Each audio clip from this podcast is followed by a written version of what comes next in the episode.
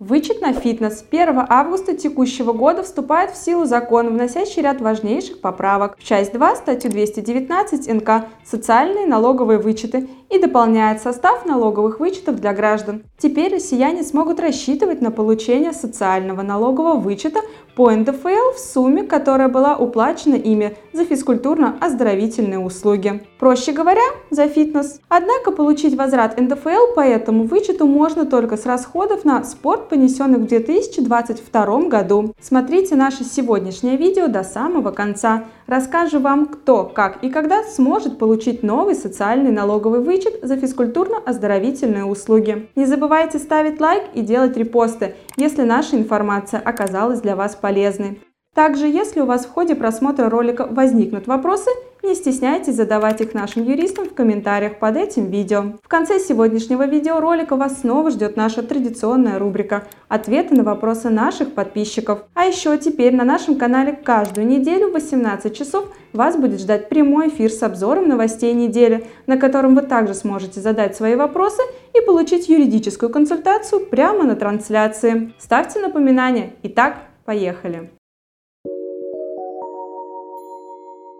Кто может получить вычет? Получить вычет возможно при соблюдении одновременно следующих условий. Вы налоговый резидент РФ, получаете доход, облагаемый НДФЛ по ставке 13%, оплатили физкультурно-оздоровительные услуги для себя или своих детей до 18 лет. Новый вычет входит в основную группу социальных вычетов и у них есть общий лимит 120 тысяч рублей в год. Туда же входят расходы на лечение, обучение, добровольное страхование и пенсионные взносы. Если же ваши затраты на спортивно-оздоровительные услуги вместе с другими расходами, по которым предоставляется социальный вычет, превысит за год 120 тысяч рублей, сумма возврата НДФЛ составит 15 600 рублей это максимум, на что можно рассчитывать. Если вы оплачиваете абонемент в фитнес-клуб в 2021 году, то эти расходы могут не подойти для вычета, поскольку затраты будут признаны в 2021 году. Мы советуем вам оплатить абонемент только до конца года, а за абонемент с января произвести оплату уже в следующем году. В таком случае затраты можно будет включить в вычеты 2022 года. Но прежде чем разбить оплату, посчитайте, что выгоднее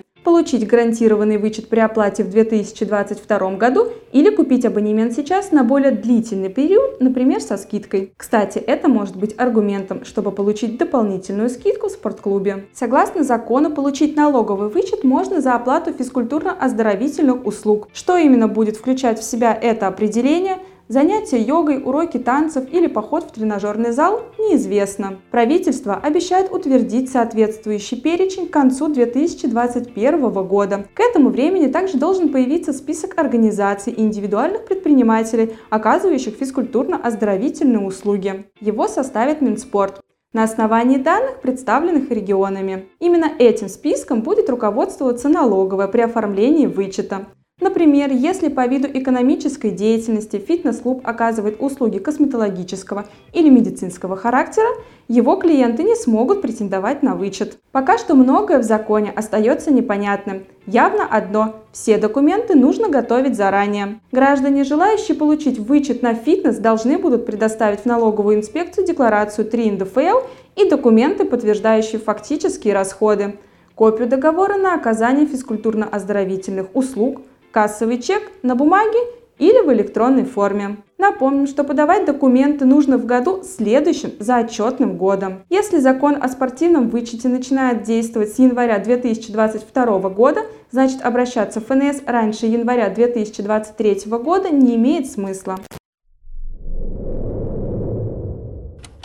А может ли налоговая отказать в вычете? Да, если клуб, в котором вы занимаетесь фитнесом, не будет числиться в официальном перечне Минспорта. И это еще не все. Гражданин сможет претендовать на физкультурный вычет, если оплатит услуги из собственных средств. То есть, если абонемент фитнес-клуб или бассейн оплачен одним лицом, а договор заключен с другим лицом, на вычет можно не рассчитывать.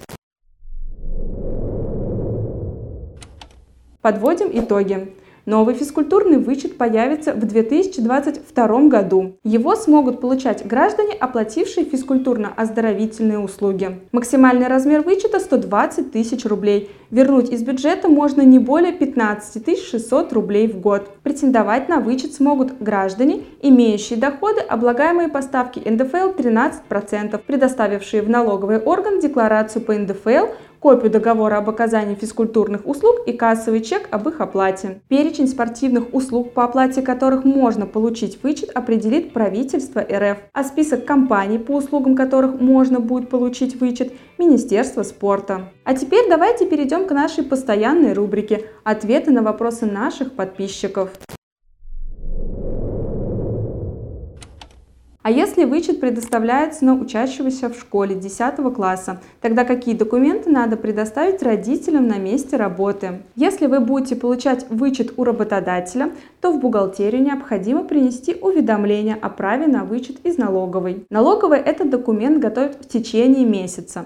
Для этого необходимо подать пакет э, документов, э, подтверждающий расходную часть. Однако нужно помнить, что вычет у работодателя можно получить только в том году, когда вы оплатили обучение. Здравствуйте, я бухгалтер УИП. Работнику неправомерно предоставили вычет на ребенка за период июль-сентябрь. 6 НДФЛ за 9 месяцев уже сдана. Что теперь делать? Ольга, в данном случае нужно первое, это подать корректировку за 9 месяцев. Второе, это удержать налог у сотрудника с последующих выплат и перечислить в бюджет.